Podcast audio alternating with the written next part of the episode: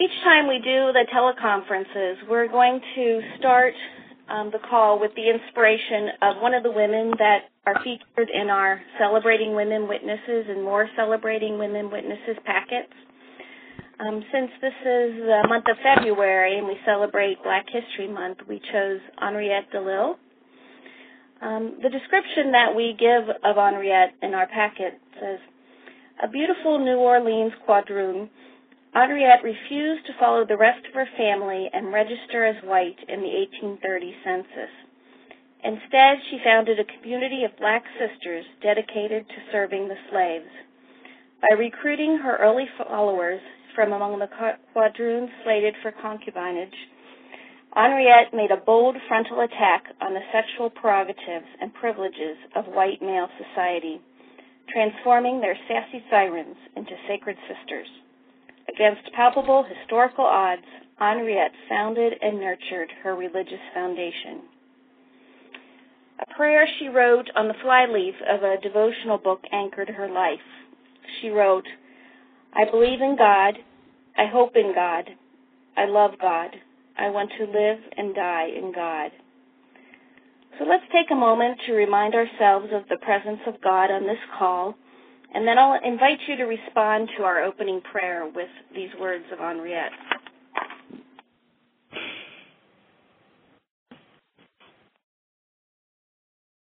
Let us pray. O God of justice and love, we thank you for the life of Blessed Henriette DeLille and the witness of her sisters and friends both black and white, male and female, who worked in spite of suffering and opposition to bring your love to a racist and sexist society. We give thanks for Jesus' Spirit, who enables us now to pour out our own lives in behalf of your new creation, making all things new. We begin our time together confident that your grace, love, and peace go with us as we pray with Henriette DeLille.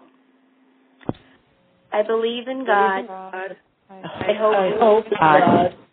I love God. I want, I want to live and die in God. Amen. Thanks. And now, to continue our agenda, I'm going to turn this over to Rita Houlihan. Thank you, Emily. Um, good evening, everyone. This is Rita Houlihan. I'm a member of the board of Future Church and delighted to be able to introduce Dr. Regina Boisclair to you all this evening. It's a true privilege to introduce Dr. Boisclair. She is a professor of religious studies and the Cardinal Newman Chair of Catholic Theology at Alaska Pacific University in Anchorage. To me, this proves she is a profoundly brave woman, willing to face the cold for her work. She holds a number of degrees, among them a PhD from Temple University and a Master's in Divinity from Yale, and teaches a wide range of courses, including world religions, Catholic social teaching, and the Bible. Gina's article, uh, Amnesia in the Catholic Sunday Lectionary, and Ruth Fox's article, which focuses on the full lectionary, the women missing from the full lectionary, both of them have affected me very deeply and have um, inspired me to dedicate time to learn more about these women of Scripture and to work to spread the word about them. So it's doubly a pleasure to uh, be able to introduce Regina tonight. Um, after reading her article and Ruth's, I have to say it was like discovering an entire branch of my family tree that I had never known about. Uh, this branch filled with courageous, faithful grandmothers, aunts, sisters, nieces, and cousins. Uh, and it's been a joyful discovery. Um, also a little bit painful. Tonight, uh, Gina will share some of her deep knowledge and insight into the vital and at times harmful role of the Roman Catholic lectionary, and also will introduce some of her favorite of these early women leaders. Um, I'll now turn the mic over to Professor Boisclair. Hello. The conference Hello. is now in presentation mode. Um, I'm Gina Boisclair. I'm up in Anchorage, and it's not the cold; it's the dark. Uh, many of you in Chicago and in New England know know cold just as much as we do in Anchorage. Anyway, I'm going to start out with a definition and some general observations. Uh, many of you probably know this, but I need to need to set the stage so that we're all on the same page. A lectionary is a list of passages from the Bible assigned to a particular occasion on the church calendar.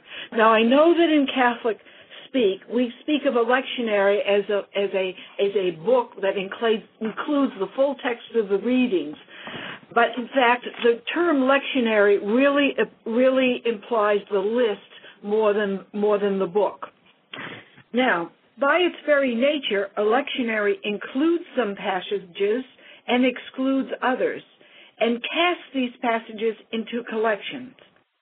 The selection collection, and context of the church calendar all influence what will be heard and affirmed in the worshiping assembly through a liturgical process that evokes anamnesis. Now, anamnesis is a $5 word for remembrance.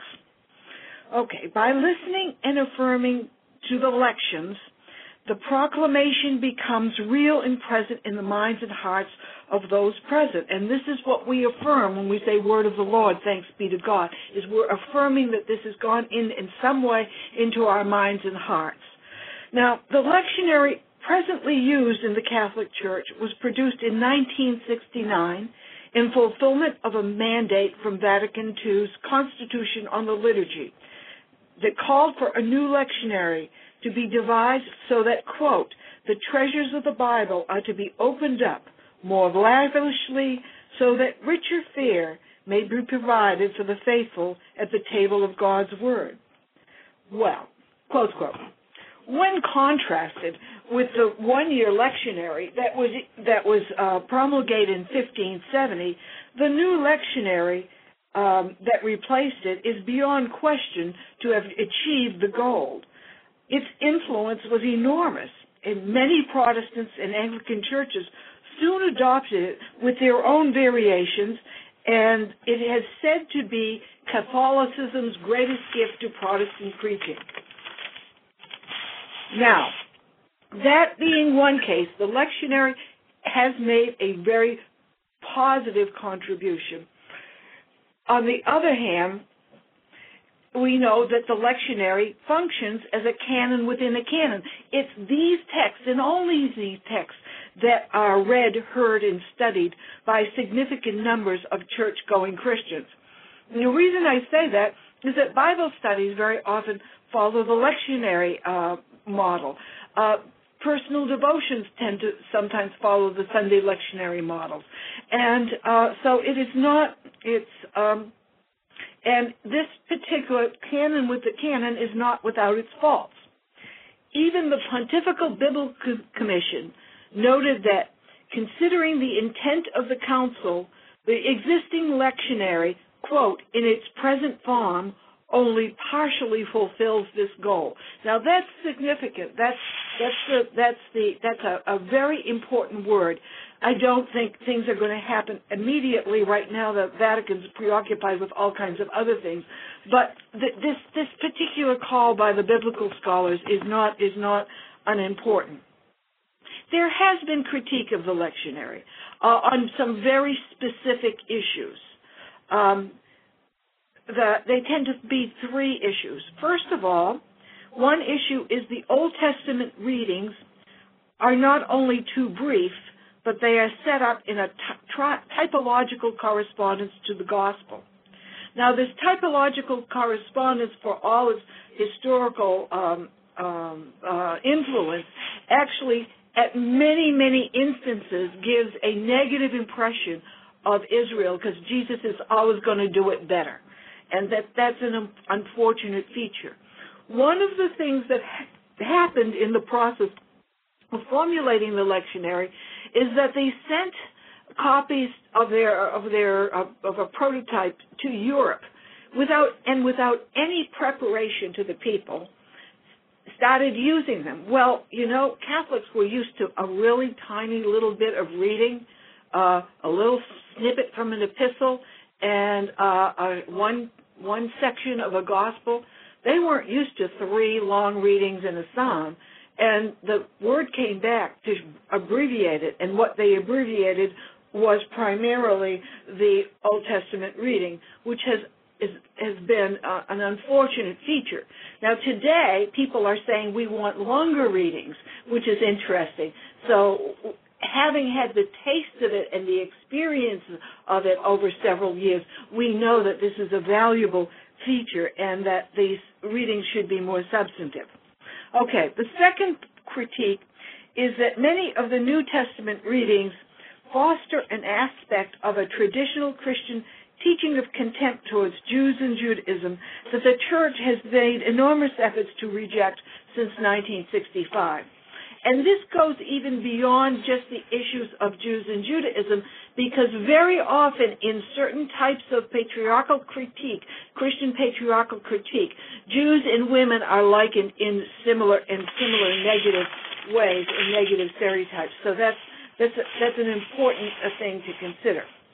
The third part is that the selections have omitted, hidden, marginalized, and made optional so many of the stories of women that the Sunday readings, in the words of Eileen Schuller, a Canadian biblical scholar, says that it gives the quote gives the impression the Bible is even more self male-centered than one would find if one sat down and read it through as a whole. Close quote. Now that's that's kind that's kind of interesting. Uh, because we we do know the Bible is a patriarchal text, but you do have passages in which women are actors and very much part of the story of Israel and this time of Jesus in the early church. And this is the issue we are addressing today. A, um, a Presbyterian scholar claimed very early on that the Sunday lectionaries suffer from amnesia. I loved the term. While the Bible does indeed uh, sacralize a patriarchal social structure founded on an androgynous view of God and humanity, since it is and is chiefly preoccupied with the stories of men, it also includes female images of God and provides accounts of many women in the stories of Israel, Jesus in the early church. And, and this is, this is uh, a, a reality. While some have observed the daily two-year lectionary or sanctoral cycle lectionary make use of many passages omitted in the three-year Sunday lectionary, the fact is that the way women are included in the reading in, in all the lectionaries the, the anamnesis of Christians is really distorted. And um, that's, that's really true.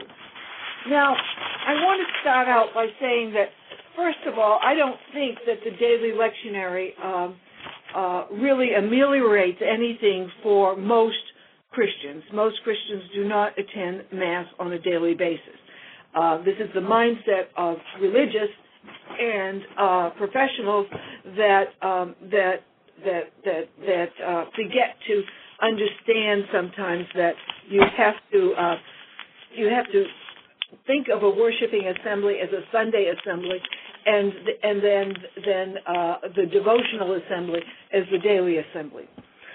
Okay, now some some uh, talk on why some decisions were made, particular decisions were made. The readings selected for the Sunday lectionary were determined by passages considered the most important. Now, who did this consideration? The the the study group it was study group 11 of the Consilium to implement the changes uh, uh, required by the the council document. Um, sent um, sent a request to biblical scholars throughout the world. Now, these would all be all male biblical scholars, and they were biblical scholars who were specialized in a particular book. And they would ask them to identify what other passages that you think are very, very significant in this book that, that should be uh, considered for inclusion in the Sunday lectionary. And so that was um, and that was one of the considerations. The other consideration was past traditions of of um, of reading certain biblical books at a particular season or time on the church calendar. Now, what they did, a fellow Canadian fellow by the name of Father Fontaine uh, prepared a chart of, of over 50 lectionaries uh, from the East and the Western churches, the Catholic, Protestant, Anglican churches, and these uh, gave uh, indication of certain patterns to read certain books at particular seasons, like the Gospel of John during the during the Lent and Easter season is, is one of the patterns that they found uh, that ended up influencing the selections in the lectionary. And then the third feature was that the stories that recount the story of a particular feast, for example, one wouldn't want to uh, have a story, uh, a parable on the on the celebration of Christmas. One would expect the resurrection on the uh, an account of the resurrection on Easter and the, an account on the transfiguration on the feast of the transfiguration. So um, so that was that's one pattern, and that's been true of the lectionaries through the throughout the ages.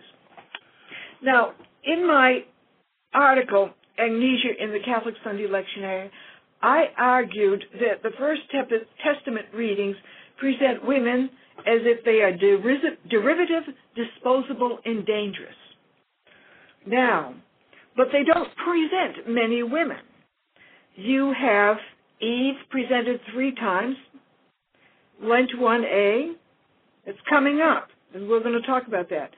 10 and uh, the Sunday, uh, the 10th Sunday and the 27th Sunday uh, in ordinary time in year B. You also have Sarah presented two times. You have the widow of Zarephath once. You have the Shunammite woman once. And in optional readings, in optional longer readings, uh, you could have a mention of Hagar, and you could have mention of ha- Hannah. That is is optional. But um, this is kind of an interesting feature. The list of women omitted is found in the attachment that was sent to you by by Future Church. Um, if you wanted me to read it, I would, but I think you you you can you can read them in the attachment. There's quite a few um, few uh, things that are are there. I'd like to talk a little bit um, uh, on on the, some of these readings. The, the two readings from, um, particularly the reading from uh, of Eve and Lent 1a. That's going to be the story of the of the disobedience, and that is going to be coupled with uh, the. Uh, uh, no, I think that's the story of creation, and she's and she's derivative uh, in that of of Adam. Um, in um, no, yes, and um, it's also uh, coupled with Matthew 4 that contrasts that contrasts gen- gender. The woman Eve is uh, is deceived by the serpent. The man Jesus resists evil. Jesus orders Satan to depart. Eve encouraged her husband to eat.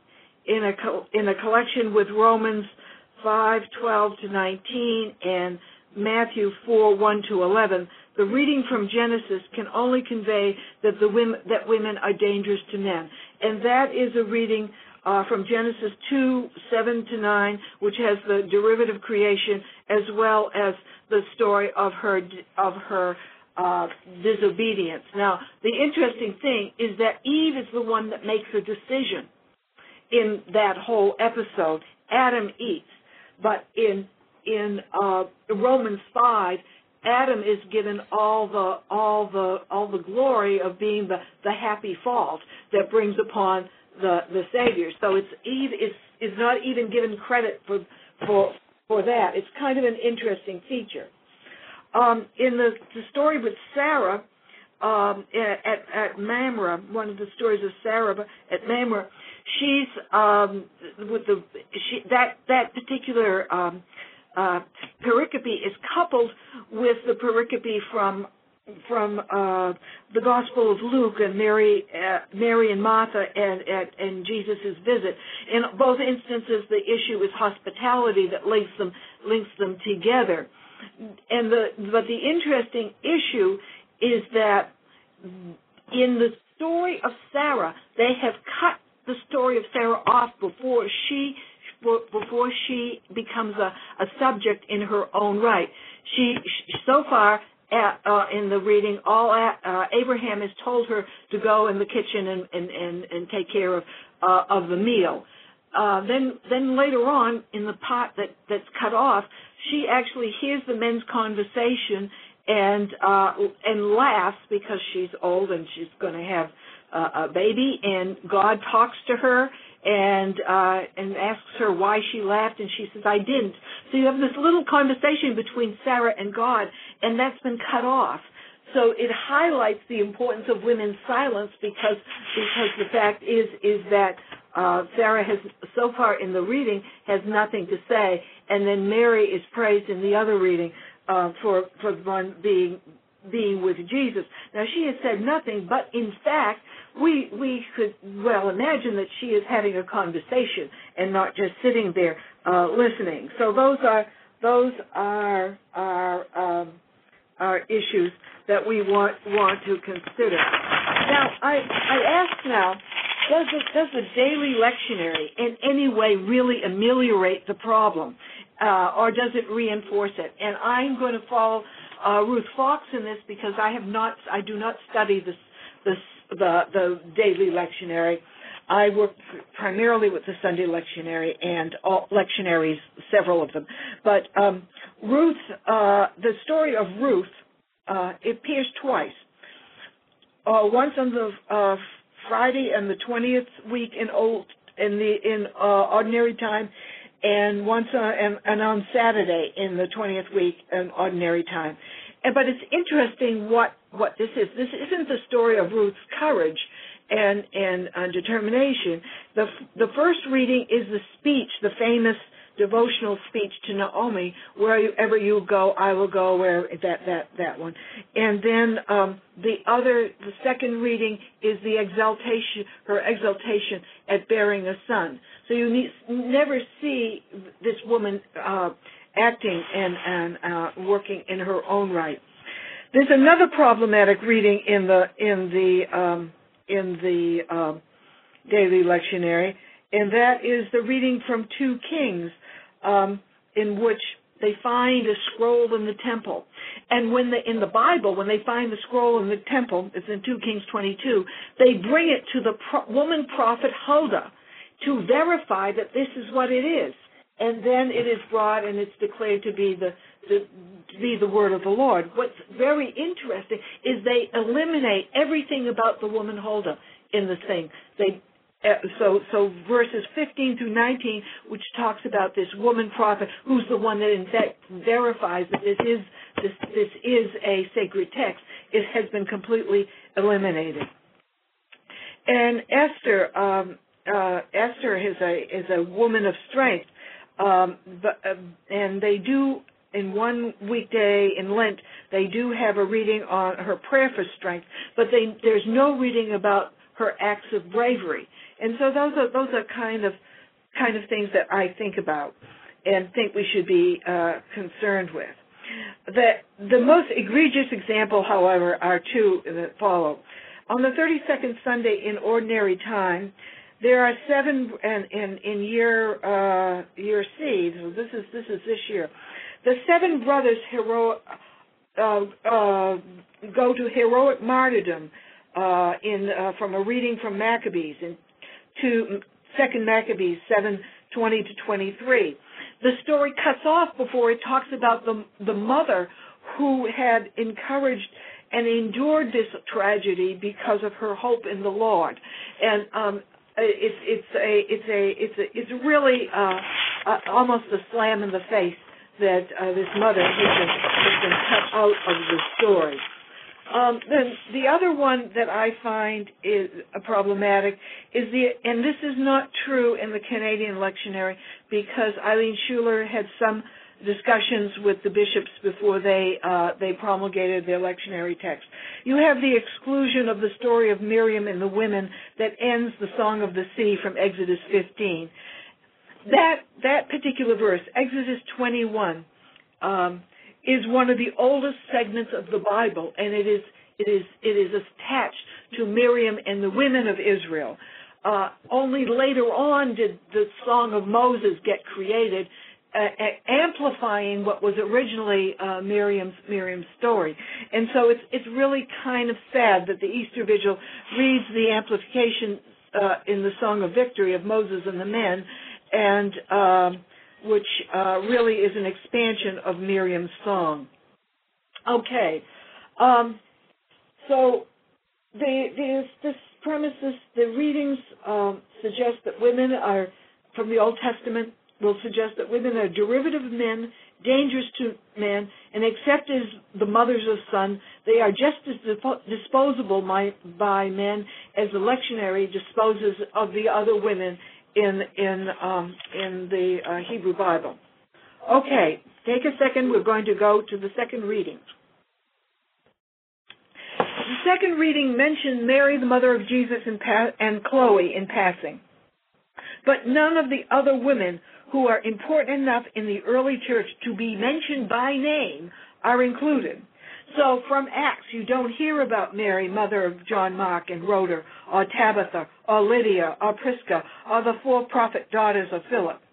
From the epistles of Paul, you don't hear about Phoebe, who is identified as a deacon, not a deaconess, a deacon and Mary of Rome. Junia, who is identified as an apostle, and was her name was was uh, was replaced by a man's name for years and years and years because some scribe couldn't figure that that um, that uh, a woman could be called an apostle. Uh, okay, Tryphaena, Tryphosa, Persis, Julia, Euodia, Syntyche. Euodia and Syntyche are particularly interesting. They're in the the book, uh, the the letter to the Philippi, Philippians, and they were Paul calls them his co-workers, and they're having a little a little a little tiff. Um, I don't know, if one wants to be queen bee or something. Anyway, so Euodia and Syntyche, but they were leaders in the church. Appia, Nympha, Eunice, Lois, and Claudia. None of these women who are identified by name by Paul are mentioned. Okay. On, a, on the Sunday readings from Acts, we do acknowledge that women were part of the early community. And we also acknowledge that women and men were receptive to the charisma of the early preaching. Okay, so those two readings. Okay, so they, they acknowledge that women are there. But then is another reading which talks about women as the object of the church's ministry. They're not subjects, they're objects of the church's ministry in the widows in chapter 7 in Act, uh, the, Hell- the Hellenistic widows. And in another reading, they are opponents of Paul.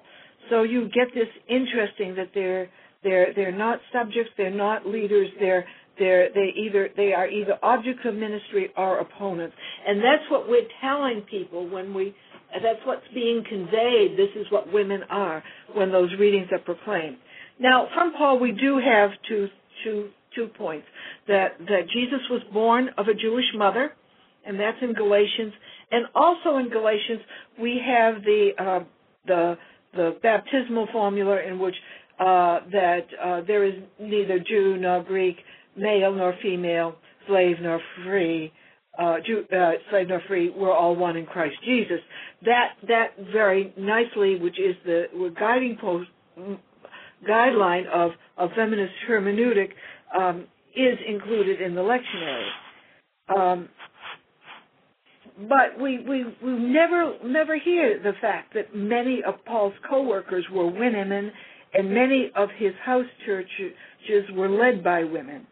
It is clear that while there was no there was no systematic plot to exclude women from the lectionary at, at the time of its formation. Uh, it's just that the men didn't see it because they, they, they were preoccupied with themselves. The churchmen in official positions in the Vatican are deaf to this. They are inclined to sense that feminist scholars are, in quote, deceiving the hearts of the innocent. That's a quote from Romans uh, 16, 18. Uh, rather, the lectionary deceives Catholic assemblies by forgetting the witness and ministry of early Christian women. Admittedly, things could have been worse. The uh, call to silence, the very strong call to silence, and no woman may teach, uh, in 1 Timothy is not in the lectionary, nor is the call to women's veiling in the Sunday lectionary. They are probably in the daily lectionary. I haven't, I, I, as I said, my research primarily is on the Sunday lectionary. Uh, anything I say about a daily lectionary is derivative of, of others. Okay, the household codes also are in the lectionary. Um, we have Ephesians 5. This, this is the, these are the household codes in which women, uh, wives are to be subordinate or subject to their husbands, and um, and that's in Ephesians 5:21 to 32. That appears in one of the readings in year B. And there is a reading from Colossians 3:12, 17, uh, which is um, right on the Holy Family, the Feast of the Holy Family. And it's interesting. I can remember as a child, my on the Feast of the Holy Family, my father would be would knew know what the know that this this is an old reading and always was on the Feast of the Holy Family. And my father would be running down downstairs, yelling up to the to to, to his to his, my mother and me that the that is just uh, the the père c'est le chef de la famille. The father is the head of the family, and we would all we would all tell him that he didn't know what he was talking about, but that's entirely beside the point. Um, the it, it, it's interesting that the lectionary, those readings from the household codes omit slavery and admit the subordination of, but admit the subordination of wives rather than rather than to understand that that's a that is a relationship of partnership, and and that the ideals of the first century household codes um, were of Greco-Roman origin. They were not Christian. They were standard. They started to be adopted by the Christian church when the church got so large that they were attracting attention of their neighbors and the idea of equality uh, of leadership was was scandalous so so patriarchy came down real hard and that is something that actually happens in other movements that I've experienced in the church when when a group is very small and, and growing, uh, very often you have an equality of of of of, of leadership and um, and, and ministry. And as it gets as it goes along, uh, time uh, time happens that they rediscover patriarchy. It's important to note, and some of you may know this, or uh, probably some of you don't, that the United States bishops many years ago many, many years ago declared that the problem verses about wives being subordinate uh, were optional and that that uh, they could be omitted from the from the from the from the lection. Uh, some places they are. When I was in Philadelphia, they were always omitted, and but uh, up here in Alaska, they're, they're they're not omitted. But one of my really nice pastors tried really hard to put it in a positive light by talking about the, the difference in the community um, uh, with, with, uh, Christians uh, who were counseled to love their wives, whereas in um, in Greco-Roman society that wasn't always the case. Um, it, it was sort of sorry but no cigar on that one. Um, the um, there is a principle in the lectionary at its very formation which says difficult passages may be omitted and there are so this this is a, an interesting issue, and that could be uh, important. I want to say a little bit before I turn to the Gospels about um, that uh, the Sunday lectionaries, the readings from Paul and Acts barely whisper about women. It's interesting to juxtapose this fact with the following words from the role of women in evangelization of peoples, a document uh, issued in 1975 by the Vatican Congregation for Evangelization. And I quote this Women are capable of giving themselves without counting the cost. The church can never thank them enough.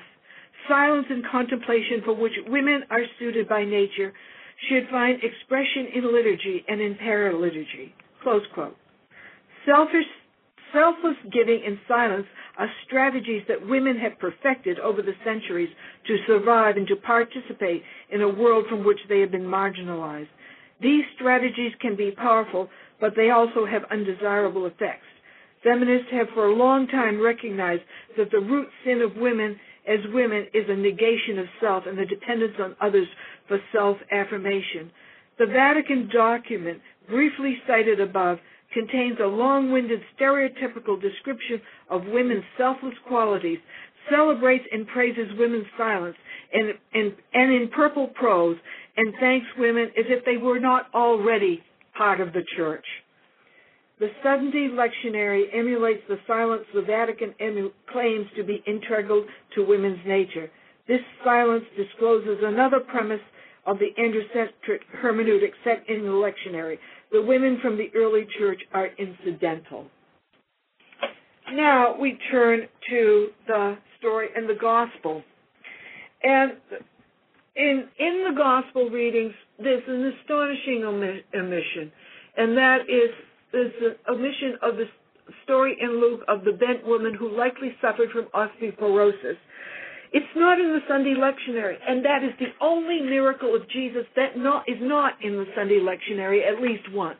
Now, this is only in Luke, but every other only, only in one gospel miracle appears.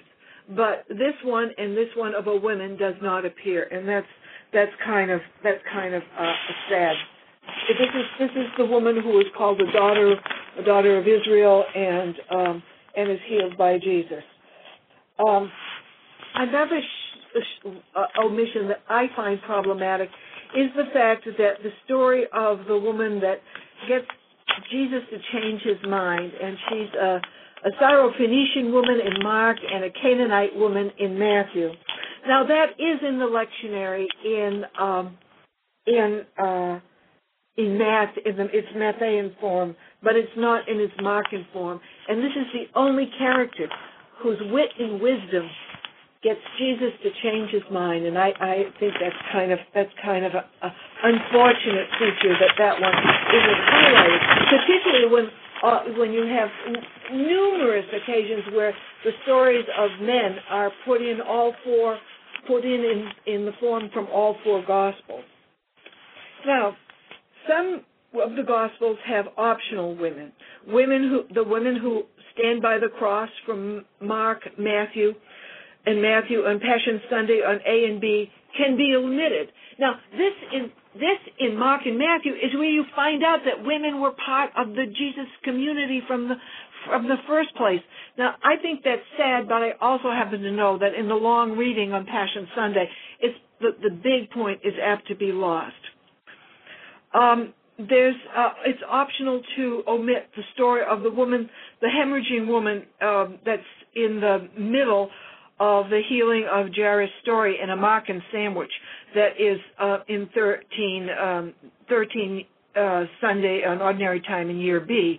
Uh, Mark has a tendency to, to sort of tell, start to tell a story, put another story in the middle, and then tell, tell, then finish, finish the story. It's called the Markan sandwich, and this is the most famous one and this story of this older woman is taken out.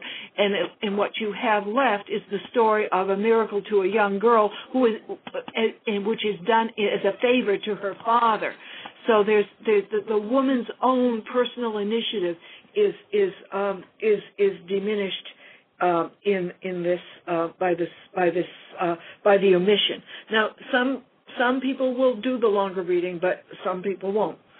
Um there's a story of um, the woman who anoints Jesus' head in Mark in the Passion narrative in year B is uh, is optional, and I'm going to talk about that particular story uh, later. But it's optional in year B. It is in year A, um, and um, but that's that's something that's a particular story that has so much significance. It should be in another part uh, during during the year. Um, then there's the prophet Anne in Anna in Luke um, uh, at uh, at the at the presentation of Jesus. Uh, you have the the talk of Simeon uh, noting uh, Jesus, and but it's optional to omit that he was also noted by uh, the prophetess Anna, who goes along and praises God that she has she has seen the seen the the, the, the child.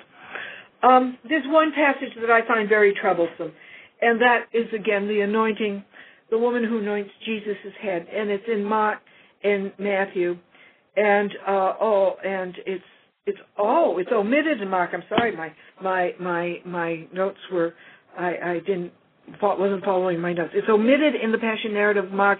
It's optional to be in the Passion narrative of of uh, it's omitted in the Passion narrative of, Mark, of Matthew, but it's optional in the Passion narrative of Mark. But it's hidden in this long, in this very long lection. Now, the significance of this woman is that by her very prophetic action, she was making a silent confession of profession of Jesus as the Son of God, because anointing the head is how you is how you anointed the kings of Israel who were declared to be sons of God the, at their at their at their anointing. And this is what she's doing and, and she's linking it and Jesus links the anointing with her with with his death, which is which is the a very significant part of Mark to say that until you understand that Jesus is the one who suffers and dies, you don't really understand that he is truly the son of it, really who the son of God is and who it is you are following and who who you are expected to follow um, follow and uh, and and be aware because he's not just a miracle worker. Um, that those readings from Matthew and and Mark should have been a separate reading on itself in year A and year B. Instead, we have we do have um, the reading of the sinful woman who washes Jesus' feet with her tears in Luke um, and um, in, in year C, and that's that's given uh, uh, some prominence. And in a longer reading, there's an unfortunate feature here. Usually, I prefer the longer reading, but the the, the longer reading here is unfortunate because uh, it it goes on beyond the story of the sinful woman in which her sins are forgiven to identify Mary Magdalene uh, and other women who follow Jesus and provide for them. The, the, and then you say Mary Magdalene from whom he has cast out seven demons. The issue being here that um, that you can c- connect, as has the church for centuries, connected the sinful woman.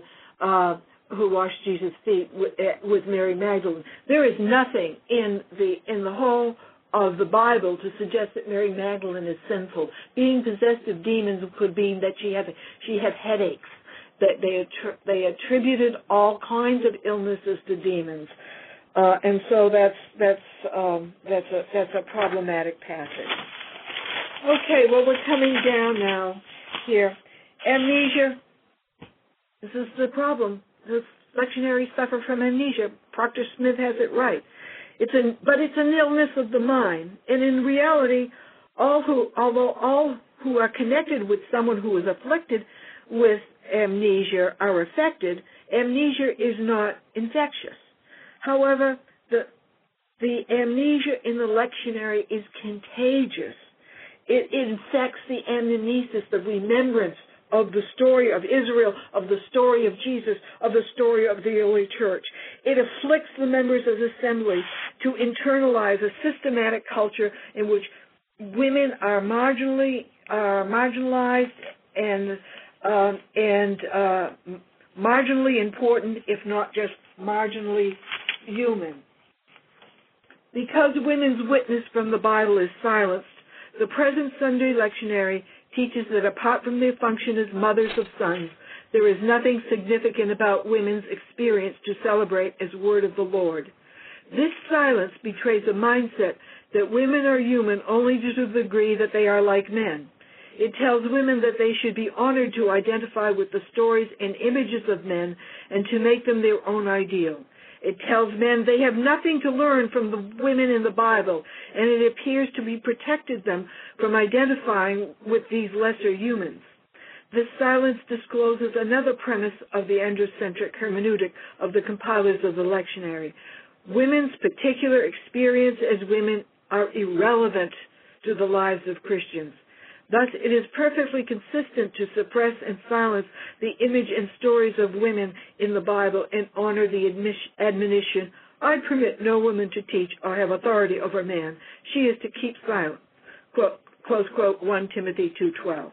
An androcentric hermeneutic that an interpretation, hermeneutic means interpretation, that conceives of women as the most appropriate image for human deficiencies, marginalize women as derivative, disposable beings who, if not silent, silenced, and submissive are dangerous to men has a significant negative consequence for both the sons and daughters of an institution that claims for itself the image of mother. And that's my talk. Presentation mode is now disabled. Thank you very much, Regina. We appreciate your words you spoke and the words that we've been able to read and the passion with you um, share this. I'd like to give um, our participants, all of us, a chance to ask Regina some questions. Um, because our group is rather large, um, I'm going to call out a geographical area if you're, you're in that area and would like to ask a question, you could go at that time, um, making sure that you are unmuted, star six, and that you begin with your uh, name and um, starting as the sun does from east to west. Um, we'll start with the uh, northeast. Is there anyone in the northeastern United States that has a question? Uh, hi, Emily. It's Rita. Okay, Rita, you can go ahead and ask a question. I'm sort of mid-Atlantic in New York here, but uh, I think I fit Northeast okay. Um, Gina, first, thank you very much. It was it was really fascinating to listen to you. Um, I'm very curious about the miracle of the bent woman, and um, uh, there are two things that have puzzled me. In that uh, pericope, Jesus calls her over is that supposed to tell us that she's the, temp, you know, the temple was uh, male and female, and he's calling her over to the male side of the temple? That's my first question, and that that therefore would be significant. Um, and then also he calls her a daughter of Abraham, or in some or Israel, as you said, but in I've seen it translated. Daughter of Abraham. It's Abraham. A daughter of Abraham. Um, that sounds important to me, but I don't really have a context of it. Um, is that like saying you're a child of God, or is it something even bigger? Like you, you, she, through her devotion, has become like a descendant of, of Abraham, and has a secure place at God's right hand, or something. You know, I, know those are my two questions. You know, why is it important that he calls her over to him, and then the significance of daughter of Abraham? Um, I'll be very honestly, I haven't, I haven't got, uh, I haven't looked at that to talk about uh, the first one. I will in a second, though. Uh, but uh, as far as the daughter of Abraham, all all Jews were daughters of Abraham. Uh, so all Jewish women, and it's it's a way of saying you are part of the you are part of our people. Uh-huh. She she's significant because she's she's a daughter of Abraham, um, and and um, and um, that that um, and and that's and that. Do you have the text of that in front of you? Uh, can give me the. Okay, I'll you know I'll pull it up right now, and I'll, I'll let someone else ask a question, then we can come back to this one. Okay. Great. Um, anyone else from the Northeast, New England, Mid-Atlantic states that would like to ask a question?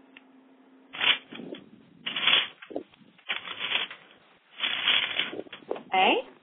Um, let's move on to the Midwest, which would be East, North, Central, and West Central states.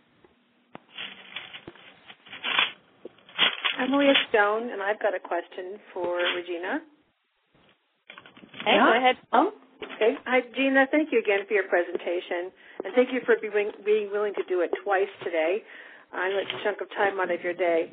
Um, could you tell us a little bit, in your opinion, um, some of the implications of our not remembering, of our collective forgetting um, the women, especially in those New Testament letters of Paul?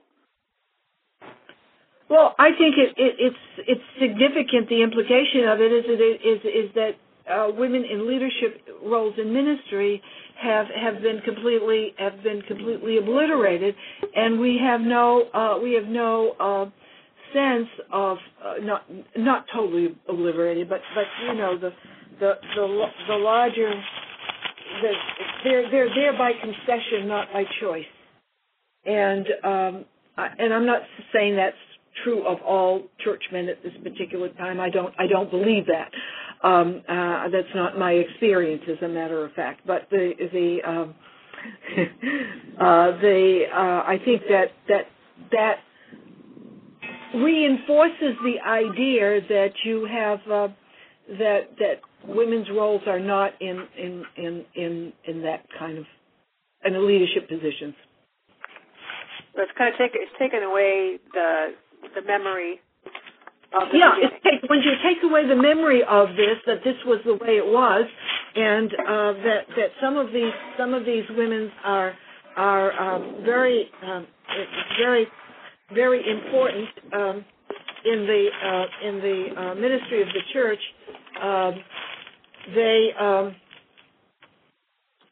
they uh, it, it it it it it has its it has its features. That's all. Okay. Thank you. Oh, um, hi, this is uh, Emily. This is Rita again with the question. Um, Okay. Regina, the, the text is Luke uh, 13, 10 to 17, and it just says very simply, now he was teaching in one of the synagogues on the Sabbath. Um, there appeared a woman. Okay. Um, He, and it just says he called her over. Okay, we have absolutely no idea what the relation, what the uh, situation was in synagogues in the first century. Okay. Uh, people people like to think that that they were always separated. We have no idea whatsoever.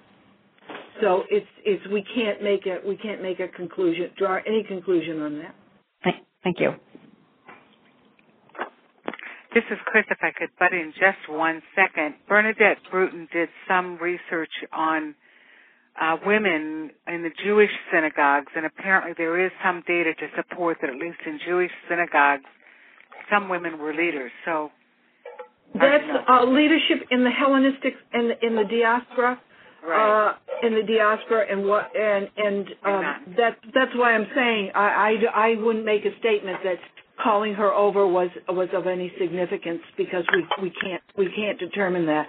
And uh, yeah, we do have that that idea that the women had were leaders in uh, in in uh, in Greek synagogue.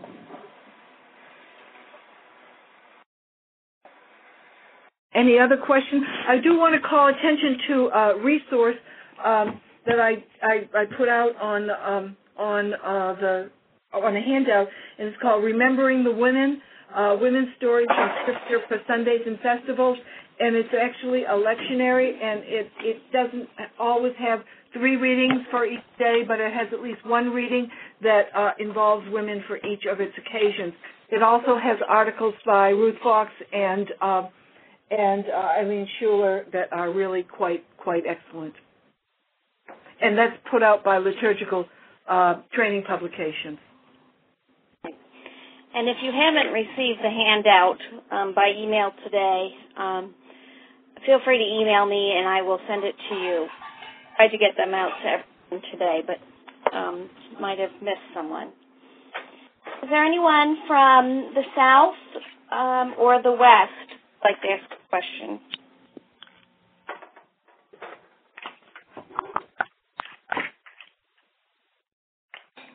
Um, this is Frederica from Nashville, Tennessee, and I guess I have a, a strange question.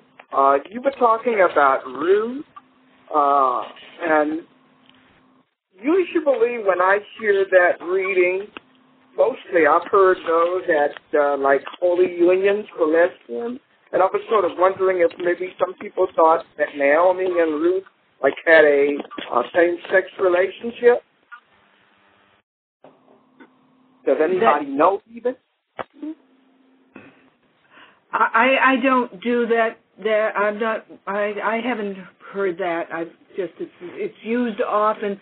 It, it's used often in weddings because they don't realize that it's it's she's saying that to her mother, and um, I don't think that's what's going on in this in this in this uh, story. The story is created largely to largely to show that that Israel um, Israel was not ethnically pure. Okay, thank you. Any other questions? Um, is Kathleen in California. Um, I just had a question. You, um, thank you very much, Regina, for your presentation. It's always lovely to get this injection of motivation for why we're doing this work. Um, and you said that quote about, and I can't remember where it came from, about how they described women as, you know, focusing on the selfless qualities and the silence and reflective nature of women. I'm wondering if we can get a copy of that quote. Um, it's just one of those things that I like to hear me to keep myself motivated to prove that, you know, to, to give me motivation for this fight. So just a question as to whether or not we can have that quote that you said. I can tell you where to find it. Um, I don't. I don't have the whole thing anymore. Mm-hmm. Um, it's in a 1975 document on um, uh, from the the Congregation of the Evangelization of People, uh, and I'm trying to find I'm trying to find the place in my article where I where I um, where I um, had it, and you could probably get a quote from that. Uh, get that. Um, that would be in a that that that would be in some seminary library. Um, okay. Those, those documents, and um, and uh, that's where I found it anyway.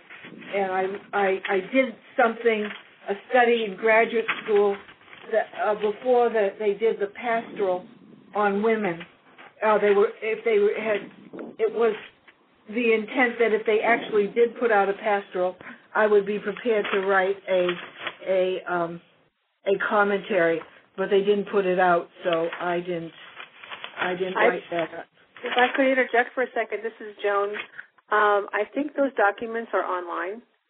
Okay. And if you could put even part of that quote from Regina's article in a Google search, you might be able to just pull it up. Yeah, that's probably true. And Regina, you said it's in your article. Is it in the um, Amnesia in the Catholic Lectionary article, or a, a different article? Yes, it's in that article. It's in that article. It's towards the end, and I'm trying to find find. I'm trying to find it, but my pages are are are sort of mixed up. And so, so go on and ask questions, and I'll be flipping out. And if I find it, I'll I'll let everybody know. Great. Um, is there any other region, and we also, or anyone from outside of the United States that would like to ask a question?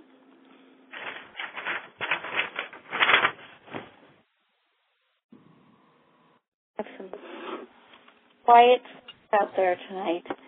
Um, I have I have the name of it. It's called "The Role of Women in the Evangelization of Peoples," and it's in 1975 by the Vatican Congregation for the Evangelization of Peoples. Okay, thank you.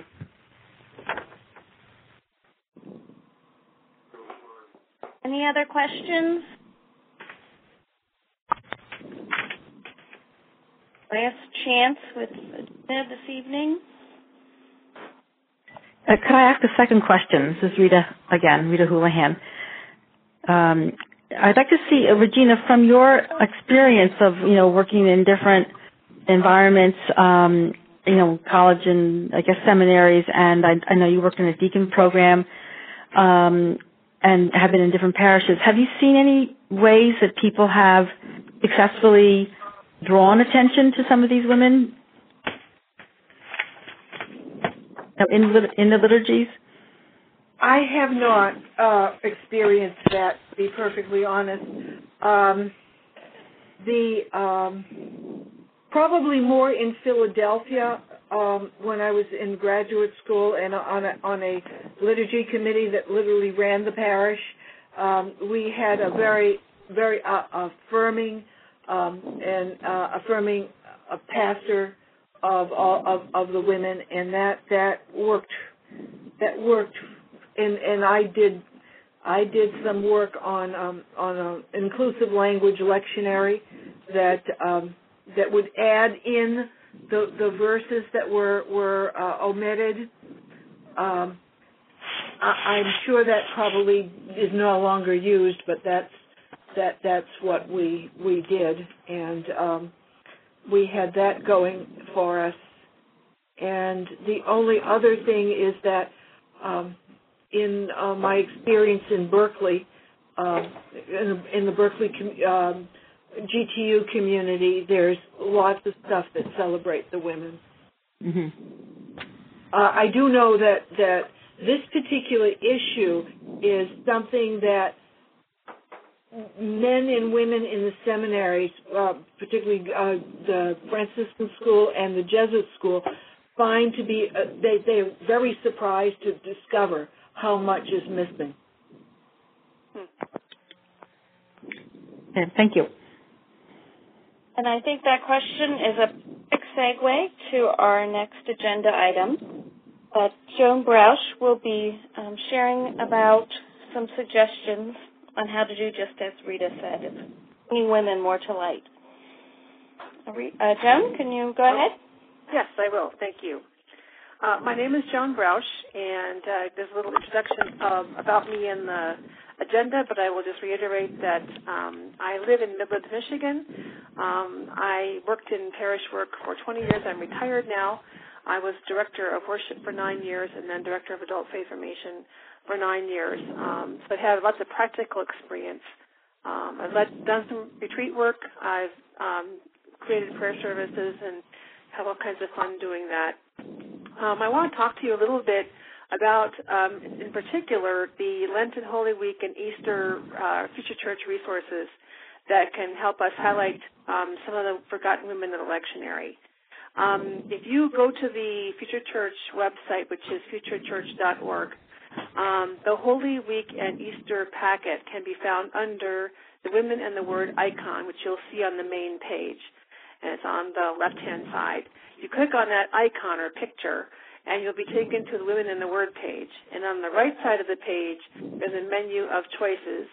And on that menu, you will see something that says WATW, which is Women in the Word, Holy Week and Easter Resource Packet. And that, if you want, is going to give you some wonderful resources. And there's two sections, one for Holy Week and one for Easter. And in those sections, you'll find concrete suggestions for including deleted sections of the scripture readings for both seasons in consultation with your pastor.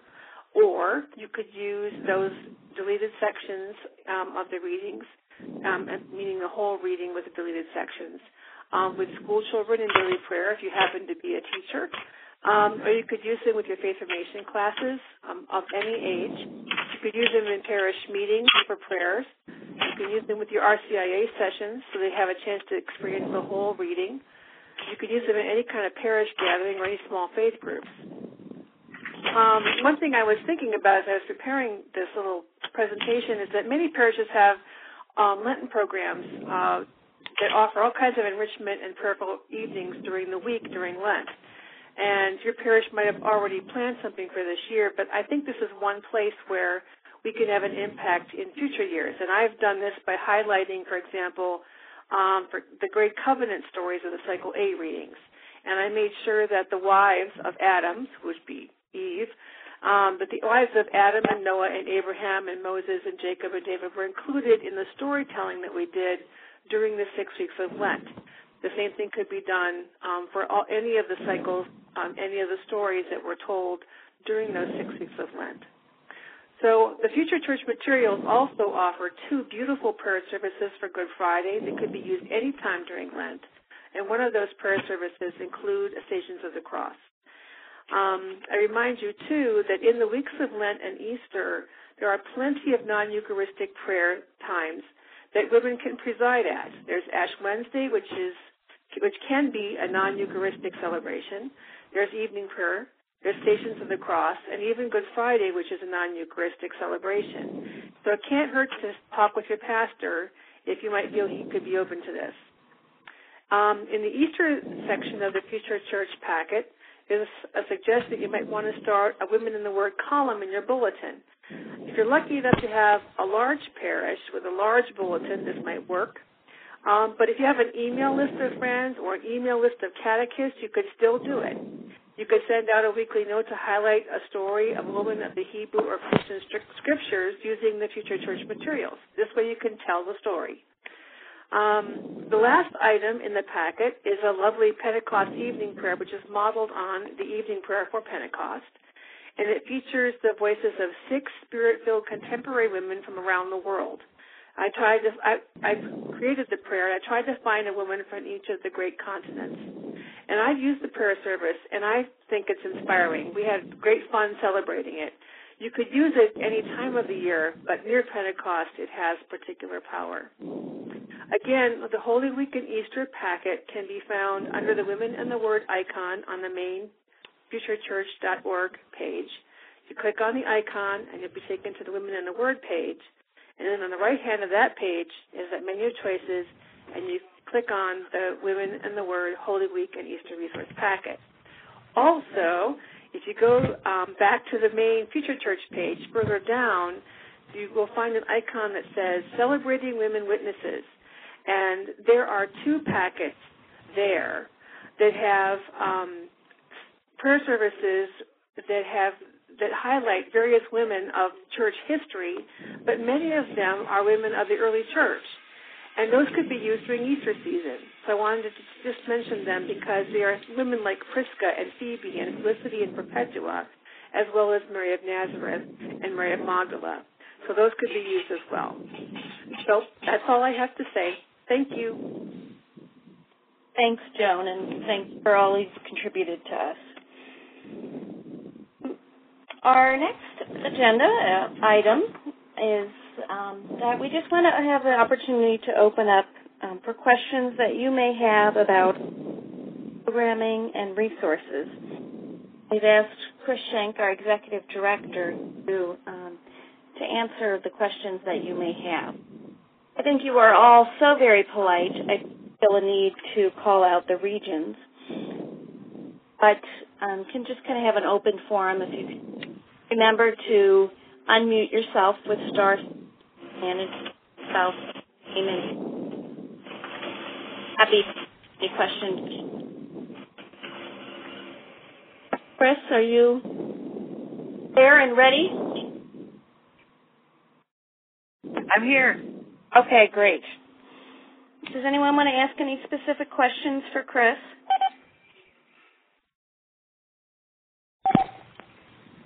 I guess not. Chris is Um, never at a loss for words, so I'm sure she'll tell you what answers to the questions you didn't know you had. I have a question. Go ahead. My name you're is Amy. I'm from Ohio. And um, I'm just wondering, this isn't about programming necessarily, but like when I read at Mass, um, what what can be done uh, on a personal level or an institutional level to make the language of the readings more inclusive? Um, I love that question, Shannon. And is it Shannon? Annie. Oh, okay. Um, I think that it a lot depends on what kind of a relationship you have with your pastor. But I know in my parish, I mean, my pa- my former pastor used to the lectionary that we use.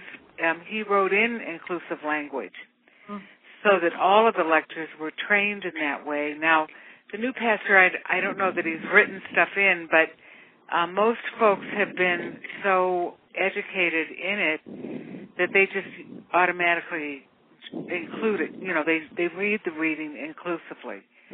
Um, but obviously, this is something that your pastor has to be comfortable with, and you don't want to get too far into changing this the wording, except that there are many words in um, Hebrew that are should be um, translated inclusively uh, because they were meant inclusively. Like just for an example is the word diakonos, which is Phoebe was called a diakonos.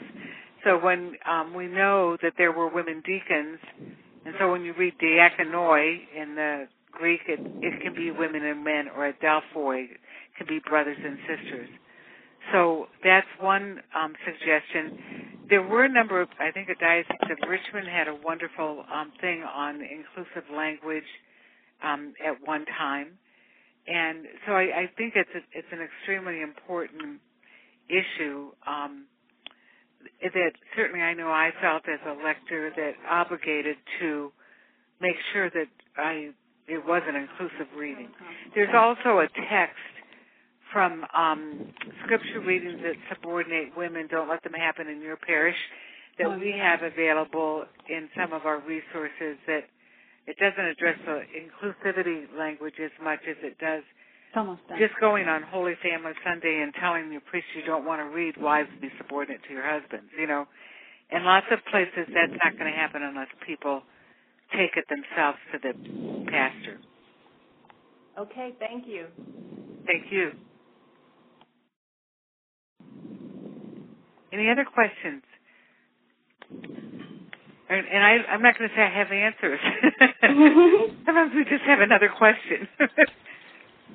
okay, um, maybe just one brief thing I could say about our advocacy at the Synod on the Word, uh, because we are continuing to follow um, an obvious uh, concern about in some from some bishops around the world uh, we know that they did discuss the deleted women at the lectionary in their small groups um, at this 2008 synod, and even went so far as to have two propositions: one praising women in the ministry of the word, and one calling for a, an open study of the reopening the lectionary to bring the text into line with uh, current contemporary situation, certainly along some of the lines that Regina spoke of, where the um, first test, the first reading doesn't always give the the best um, light on our Jewish sisters and brothers, but also because of the we had sent them Regina's article, all the English-speaking bishops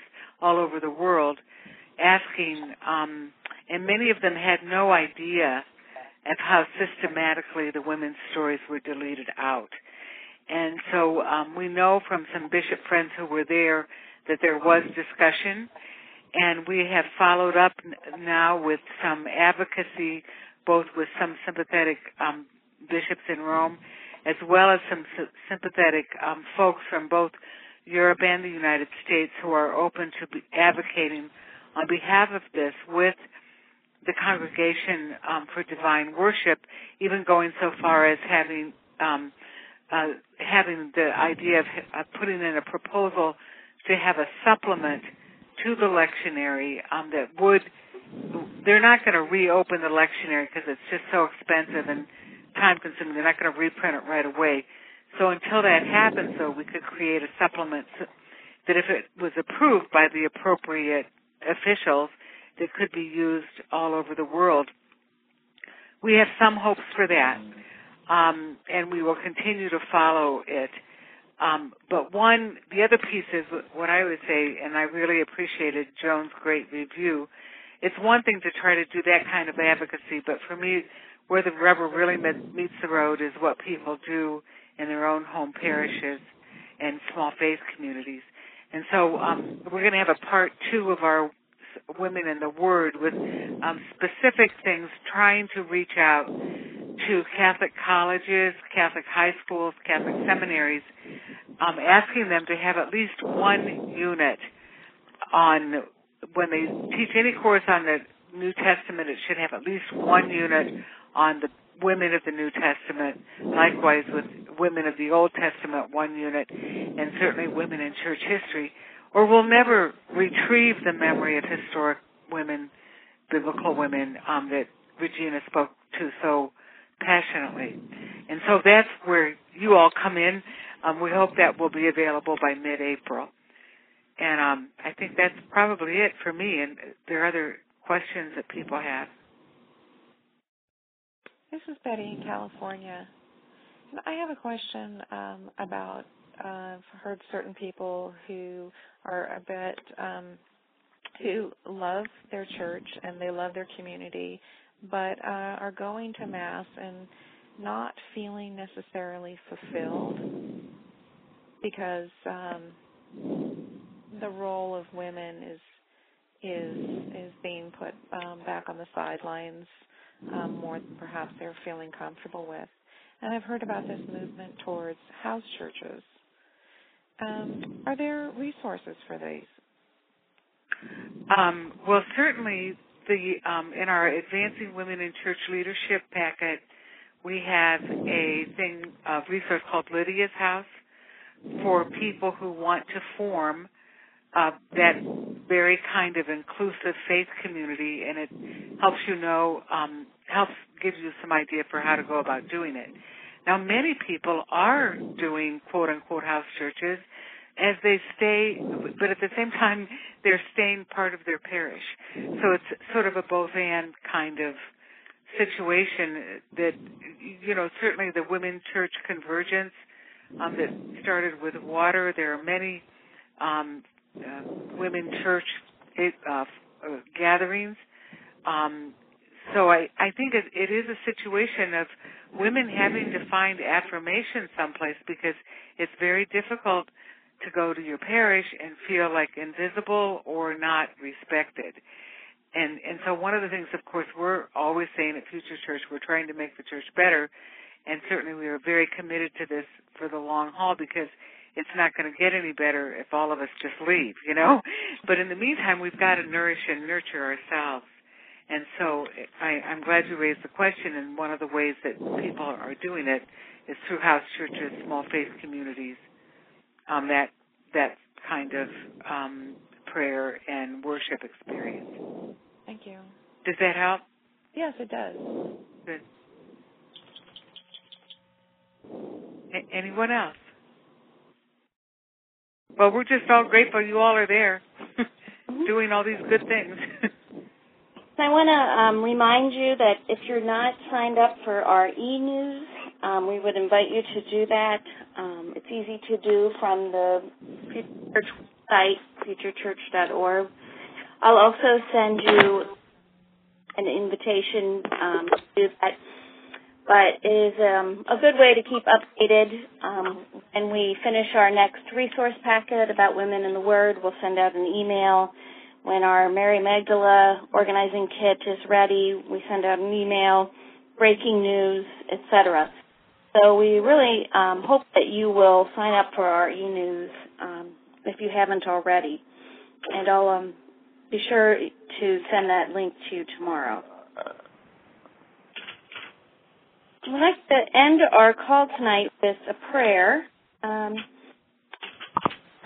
Be, um, I would like to offer a prayer and then have you all respond with, again, with the words of Henriette DeLille. Oh, good and gracious God, as we end this call, we give you thanks for the wisdom shared here across the many miles. Until we gather again, give us hope and, our, and joy in our work for the good of the church. And so we pray. I believe in God. I believe in God. I hope in God. I love God. I want to live and die in God. In God. Amen. Amen. Thank you very much for joining us. This concludes our call. Thank you. Good night. Thank you. Good night, everybody. Good night. God bless.